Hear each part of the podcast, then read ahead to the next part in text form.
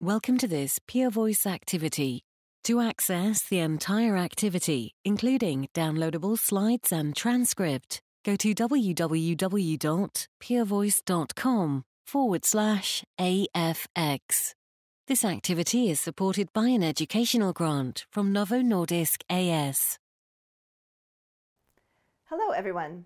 I'm Dr. Angela Fitch, a board certified internist, pediatrician, and obesity medicine expert.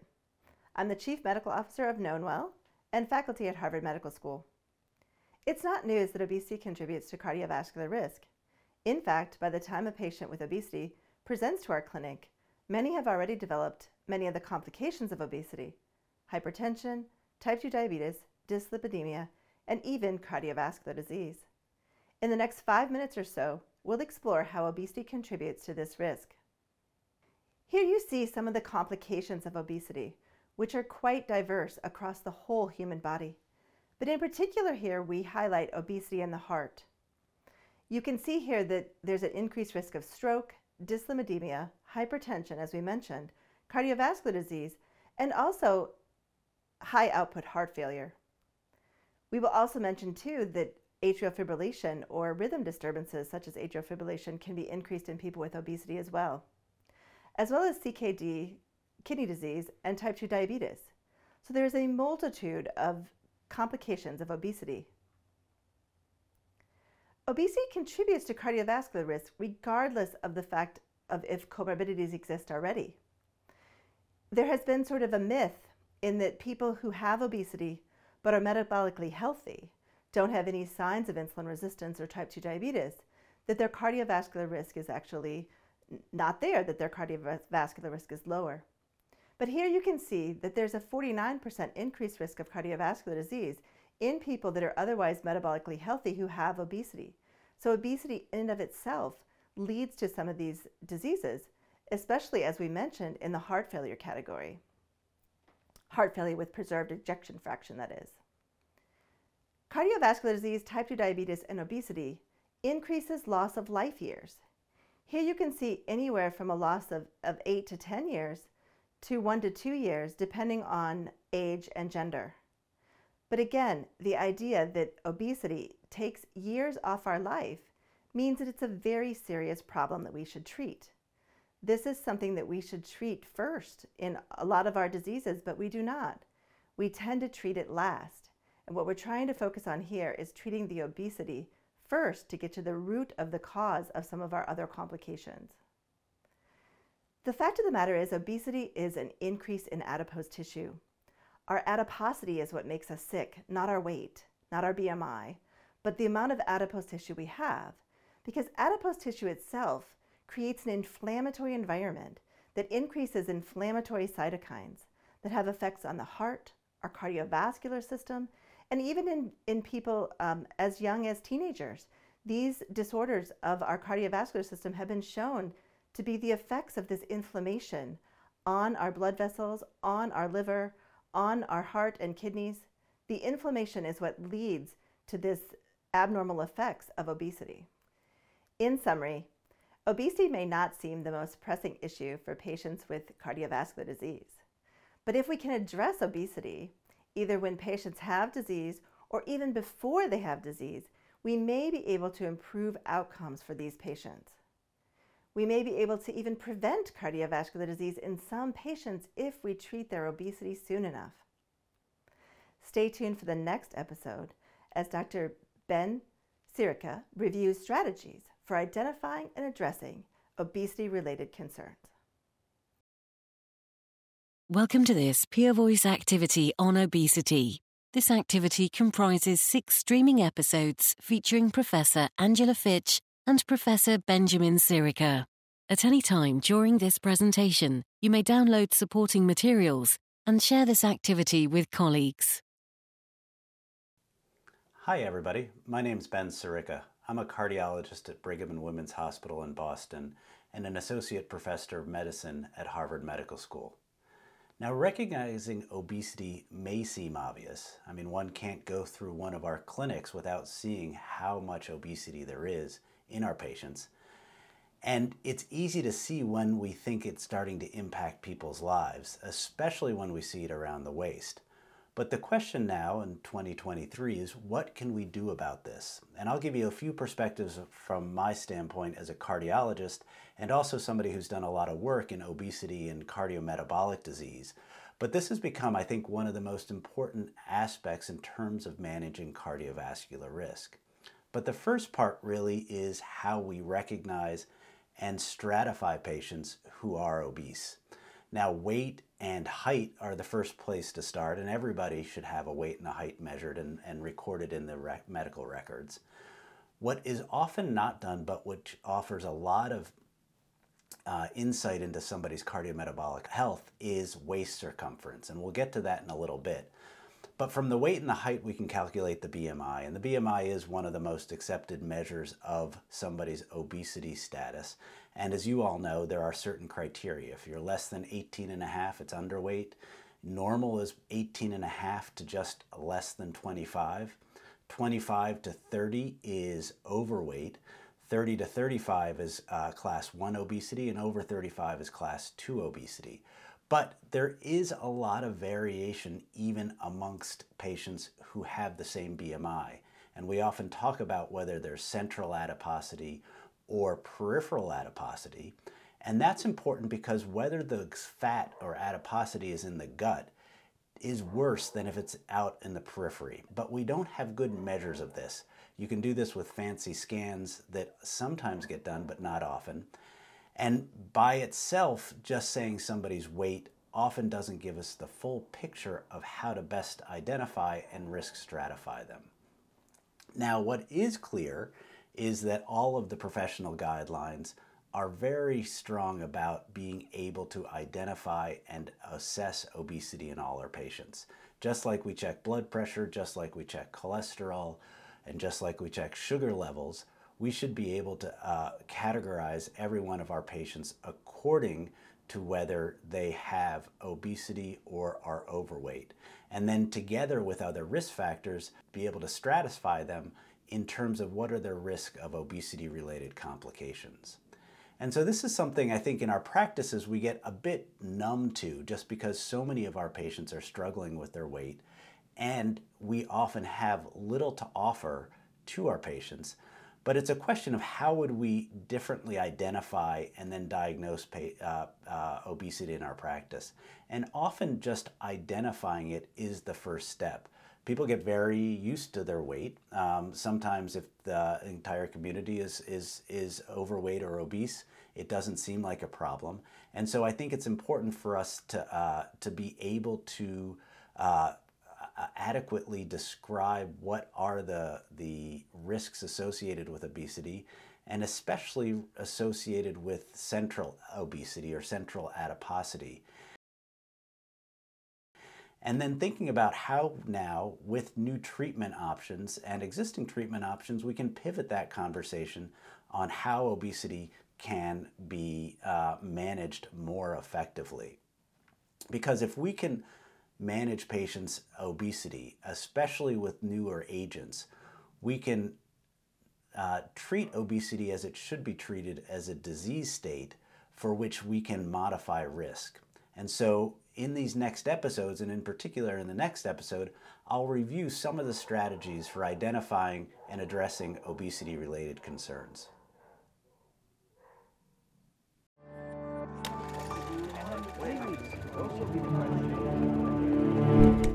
Welcome to this Peer Voice activity on obesity. This activity comprises six streaming episodes featuring Professor Angela Fitch and Professor Benjamin Scirica. At any time during this presentation, you may download supporting materials and share this activity with colleagues. Hi, everyone. As we all know too well, most patients with obesity will not be able to achieve clinically meaningful weight loss, especially for a sustained period with lifestyle and diet modifications alone. It's unfortunate fact that we often, uh, both in ourselves and our patients, have real hard time with diet and lifestyle uh, of maintaining a, a healthy weight for our entire life. And there are a lot of reasons for that that we won't get into, but it's just important to recognize that even with some of the best lifestyle and diet interventions, people often return to their baseline after 9 to 12 months of initial success. So, what is it that we can do in terms of assisting our patients to lose weight?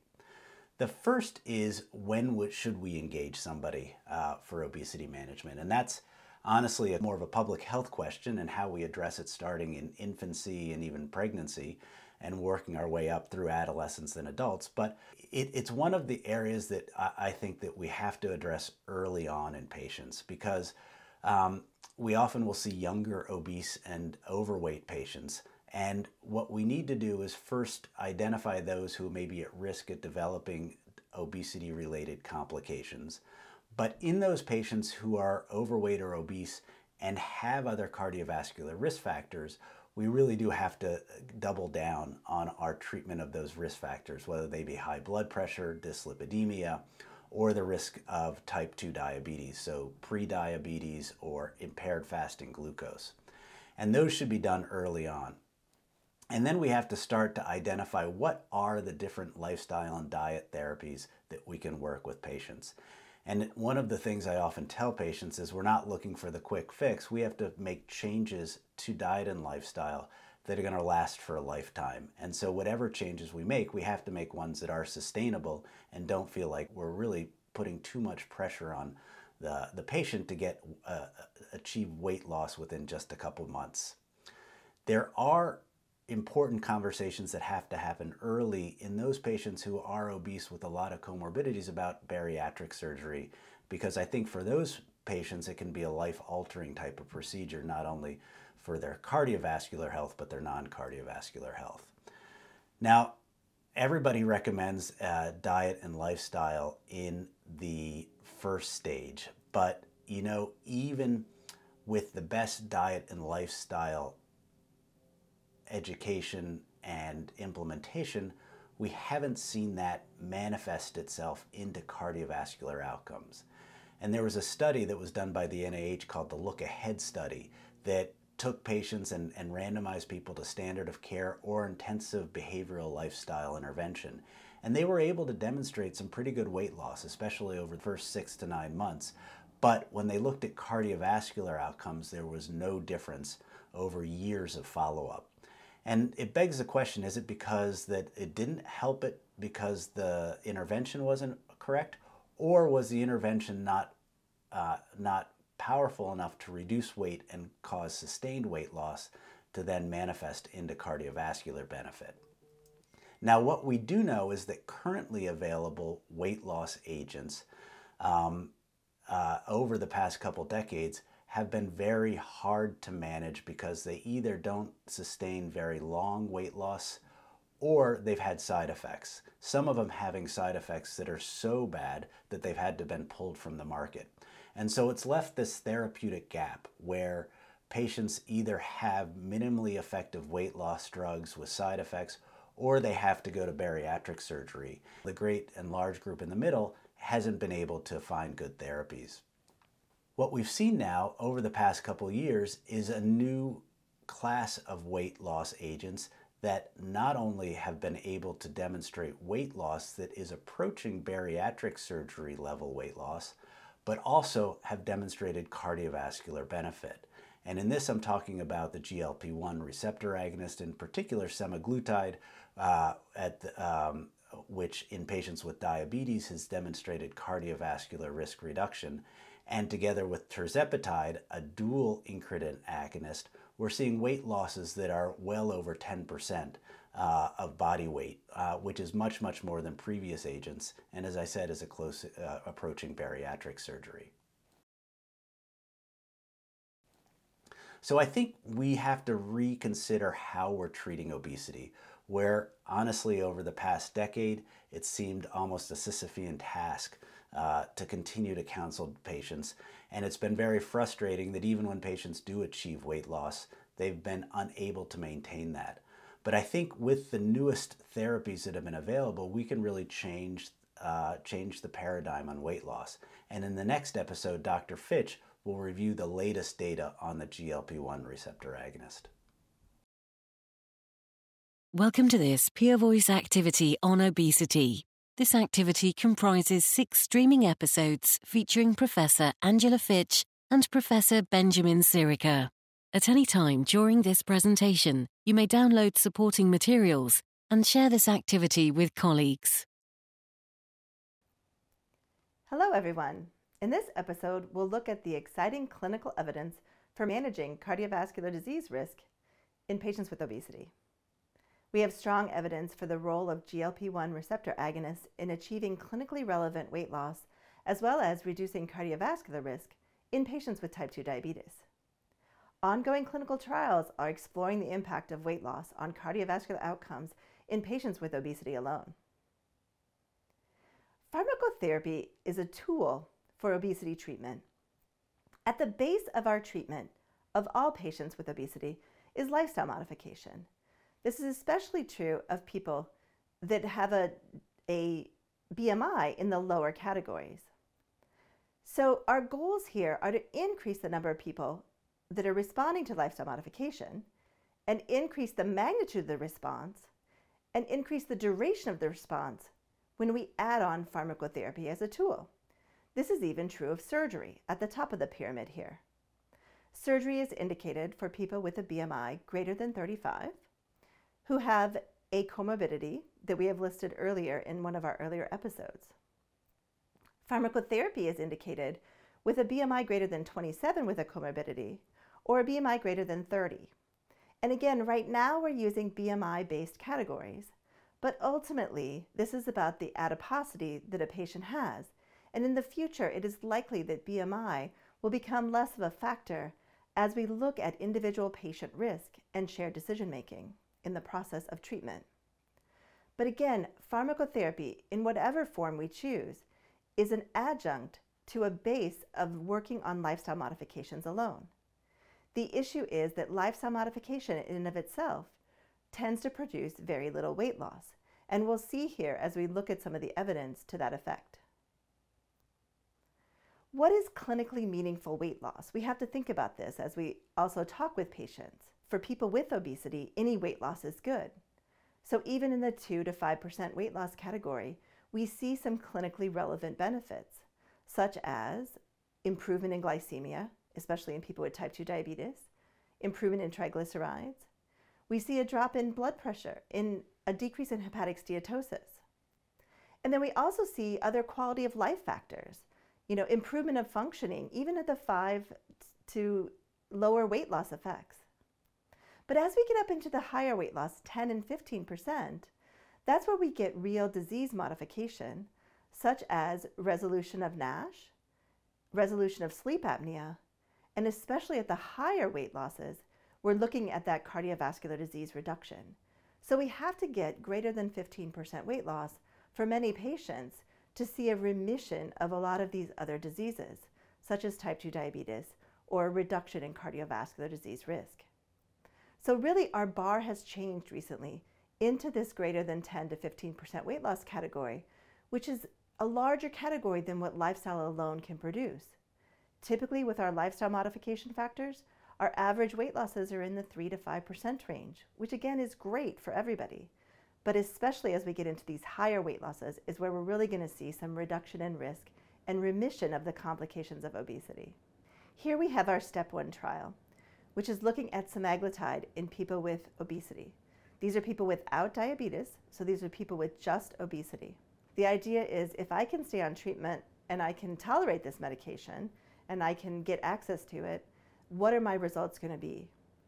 And you can see here that almost 35% of the semaglutide treatment group got greater than 20% weight loss. This is a huge difference between the 2% of people that got greater than 20% weight loss with placebo. So you can see how hard it is. And even in the placebo group, people were receiving lifestyle education. They were receiving lifestyle education across the board in this study. And so with that lifestyle, you can see where only 2% of people are able to get that 20% weight loss. And that's where this is really changing the outcomes of and modifying these diseases. Even at the 10% weight loss, you can see that 75%, close to 75% of people were able to get that 10% weight loss versus only 12% of people in the lifestyle or the placebo group. So, a big difference, and that's the advantage of adding on medication to our current treatment strategies. These drugs are relatively well tolerated by most people. Side effects such as nausea, diarrhea, constipation, gastrointestinal side effects tend to be the biggest issue. Some of the, the major side effects that, that are more uh, concerning, such as pancreatitis or psychiatric disturbances, again, these are something that are there but are not at a great enough increase that we worry about them in the sense of the risk of not treating the obesity is far greater than any of those side effects that you see there. Here we have our SURMOUNT trial. This is data on weight loss with tirzepatide versus placebo. And again, you can see here with this newer agent, tirzepatide is a new GLP-1 receptor agonist and a GIP agonist as well. This is a dual agonist acting on both GIP and GLP-1 receptors. And you can see here at the highest dose that there is an average or a um, around about 20% weight loss. So more people are able to get in to the 20% weight loss category with the average being in that realm. The SURMOUNT trial also shows us the safety profile here of tirzepatide, which is very similar to semaglutide uh, in that a lot of the common disorders are things that are gastrointestinally related, which are very manageable for patients, especially if they're aware that that's going to be the, the case beforehand. The SELECT trial is ongoing, which is looking at cardiovascular risk reduction in obesity that don't have diabetes and what are their outcomes as far as reduction in cardiovascular risk. So we know from earlier trials that the risk of a major adverse cardiovascular event is reduced with GLP 1 therapy in people with type 2 diabetes. So we have the data on people with type 2 diabetes that shows a reduction here, as you can see from the, the plot, that there is an advantage or reduction in major adverse cardiovascular events for people with diabetes who are taking semaglutide. So the SELECT trial is going to show us hopefully similar benefits in people without type 2 diabetes. This cardiovascular benefit was consistent across baseline risk. In summary, therapy with GLP 1 receptor agonists can help patients achieve clinically meaningful weight loss and reduce cardiovascular risk in patients with type 2 diabetes. We're hopeful that ongoing studies that are exploring whether therapy with GLP 1 receptor agonists can reduce cardiovascular risk in patients with obesity alone, and that's coming hopefully soon, that data. In the next episode, we'll discuss best practices for GLP 1 receptor therapy in further detail. Welcome to this Peer Voice activity on obesity. This activity comprises six streaming episodes featuring Professor Angela Fitch and Professor Benjamin Scirica. At any time during this presentation, you may download supporting materials and share this activity with colleagues. Hello, everyone. Welcome to episode 5. Our discussion for this episode will focus on what cardiologists need to know about GLP 1 receptor agonists. We'll talk about keys in the initiation, titration, and management of patients who are taking GLP 1 receptor agonists for obesity treatment, tips for how to anticipate or prevent common adverse effects, and considerations related to adjustments of concomitant medications, especially in patients taking other medications for glycemic control who have diabetes. Here we have a list of the dosing for long acting GLP 1 receptor agonists these are mostly GLP-1 receptor agonists used for the treatment of diabetes, and you can see on the right-hand side the reduction in A1C expected in patients with diabetes. I'll also note that liraglutide and semaglutide by injection are also used for obesity treatment. Here you will note that all of these drugs require a slow titration over time, typically each month, but if there's any side effects, you can also prolong that duration so that patients can tolerate the medication easier. Here you have the reasons for discontinuation of GLP 1 receptor agonist therapy, at least in people with diabetes. So, again, a lot of this data comes from people who are taking these medications for diabetes. But you can see the biggest reason for discontinuing the medication is the GI side effects, the idea that these medications made me feel sick or made me throw up. So those things can be moderated, and we'll talk about that in a little bit. You also see that the idea of having an injection, that the injection was too painful, or the fact that the injection was just an injection in and of itself, was not a big reason for people to, to discontinue them. So we shouldn't be afraid of these medications because they are a weekly injection, especially because it's only once a week. So patients are much more able to want to take them today than they were in the past. Here are some general strategies for success. The key is to titrate medication slowly if needed if the person is having side effects. If they're not having any side effects, as we discussed, such as constipation, diarrhea, nausea, you can go up on the dose each month to get to the maximum dose that you're using for treatment. Make sure that you have the patient selected day and time for the weekly injections, preferably associated with another weekly activity to improve adherence, such as maybe Monday because it's the first day of the week, or maybe Saturday because you know they do something on Saturday also with their family and that might remind them to take the medication, or you can have them put a reminder on their calendar. Because taking a weekly medication can sometimes be harder for people than taking a daily medication as they might forget. If they forget to take these medications and go too long without it, restarting them at the current dose can cause more side effects. So it is important to really be a stickler about that adherence part. Advise patients to have small meals focused on healthy fruits and vegetables and to eat slowly. These medications reduce gastric emptying. And so if you eat too quickly, you can feel fuller too fast and then feel overfull after the meal. So that's why we also talk to patients about practicing mindfulness around their hunger and satiety so they can understand and really recognize when they're full sooner and stop earlier so they don't get overfull and experience side effects such as nausea and reflux.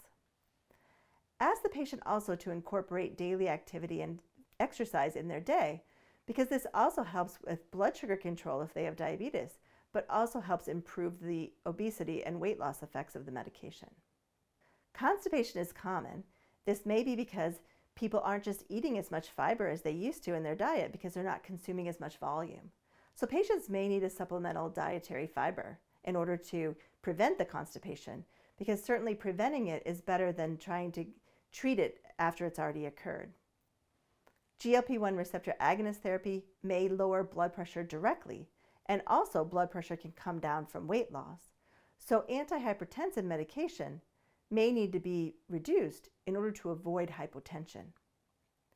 GLP 1 receptor therapy has been associated with a slight increase in heart rate, but this has not been documented significantly in clinical trials. But it's important to sort of differentiate that there are other reasons that they might be having tachycardia, especially if they're not eating or drinking enough and staying hydrated. When your appetite's reduced, you also tend to not drink as much. And when you don't drink as, much fluid, you can become dehydrated, which also can lead to tachycardia and dizziness. The risk of gallstones is generally higher in those patients with type 2 diabetes and obesity, but it is also greater in people who are losing weight. So it's important to talk about patients with that so that they can identify gallstone symptoms early and have a workup for that as indicated. There is a risk of hypoglycemia with GLP 1s, but it is low for most patients. Even with patients with no diabetes and obesity, we do not see hypoglycemia very frequently. But we do see it in people who are on insulin or sulfonylureas for type 2 diabetes concomitantly, and they may need a dose adjustment. GLP 1 receptor therapy is contraindicated in those with a personal or family history of medullary thyroid cancer. It's important to note that this is only medullary thyroid cancer, which is a very rare cancer of the thyroid. Other thyroid cancers, it is not a concern, nor are thyroid nodules themselves. They should just be worked up and followed as directed, but it's not a contraindication for GLP 1 receptor therapy. In summary, many patients will experience nausea. Some will have vomiting, diarrhea, or constipation when they first start on GLP 1 receptor therapy. It's important to manage that with them so that they can stay on therapy. These effects often improve over the first few months, and they can be mitigated by slow titration or with other pharmaceutical intervention. These therapies are not magic bullets. Patients need to adjust their food intake and increase their physical activity to get the maximum results from any pharmacotherapy that we're adding for obesity treatment. This combination of lifestyle combined with pharmacotherapy, like other diseases we have that have a lifestyle component, it's important to do both. Stay tuned for the final episode as my colleague, Dr. Ben Scirica, discusses when to refer patients for weight management. Welcome to this Peer Voice activity on obesity. This activity comprises six streaming episodes featuring Professor Angela Fitch and Professor Benjamin Scirica. At any time during this presentation, you may download supporting materials and share this activity with colleagues. Hello, everybody. By now, I hope you're experiencing a renewed sense of hope for helping our patients with obesity achieve clinically meaningful weight loss. You may be feeling more confident about identifying patients who would benefit from weight loss and initiating treatment plans for patients so they can achieve their goals. But we may not be able to help every patient this way, and it's important, therefore, to understand who are the patients that will benefit from more intense therapy. So, in our final episode, we'll talk about when to refer patients to a weight management clinic. And I think there are a couple areas where this is important. I think one of the most important is when we want or think a patient will benefit from bariatric surgery. Often, bariatric surgery uh, is a process where somebody has to enter a program, be in it for several months, and then they'll undergo bariatric surgery, and then obviously have a long follow up with them to make sure that they uh, are able to recover and achieve the sustained weight loss. And I tend to uh, be very early in terms of my referrals to bariatric surgery for young patients um, who have already manifest uh, uh, risk factors or other obesity related um, complications, just because I know that lifestyle and diet in particular, but even with medicines, may not be able to achieve the type of weight loss that really will profoundly affect their longevity and their quality of life. Um, and so I'll, I'll refer them on the earlier stage. For other patients, many will try weight loss with diet and lifestyle. Um, I have a few patients who have done amazing over many years and really sustained that. And for them, they just need the constant encouragement uh, and support. But they are the exception. For the other patients, uh, often the story is more I've tried it, I lost, you know, 10% and then I gained gained it back within 3 months. And those are the ones who I think that uh, will benefit from perhaps more intensive lifestyle management of a weight loss referral, but also pharmacotherapy. And I think the um, for those patients who have, who have tried hard and not succeeded, they may find that pharmacotherapy really can sort of change the, the set point on their relationship with food and allow them to achieve their weight loss goals. The other group that I think we'll have to learn about uh, is that patients with established cardiovascular disease who are obese. Um, because there are ongoing studies right now that are evaluating some of these newer agents in patients who are obese without diabetes who have established cardiovascular disease. And if those studies do demonstrate cardiovascular benefit, then I think it will add yet another therapy that we can offer for patients with established cardiovascular disease that directly is related to helping them lose a substantial number of weight, improve their cardiovascular risk factors, and hopefully improve their longevity. And so I think we, as we've stated, we're, we're really at a new era in terms of weight management, where we have effective therapies that, in combination with lifestyle interventions, really are changing the narrative of how we manage obesity. Um, I think it, because of that, we need to lower the bar a little bit in who we think about pharmacotherapy, uh, not only in terms of younger patients who may have a lifelong of obesity uh, related complications that we want to minimize, but on the other end, those patients who have more established cardiovascular disease and more comorbidities, in whom we know obesity is a critical factor in their uh, subsequent risk, but in whom we have not had therapy, but now have therapy that can help them lose weight. And that will hopefully not only improve their risk factors, but also their quality of life. And when we can uh, help patients achieve those types of goals, uh, hopefully there'll be a positive reinforcement. Will they continue to improve, be able to do more activities, improve other factors of their cardiovascular risk. So I want to thank you for your attention, and I hope uh, these sessions have helped uh, uh, inform you on where we are in terms of treating obesity in 2023. This has been an activity published by Peer Voice.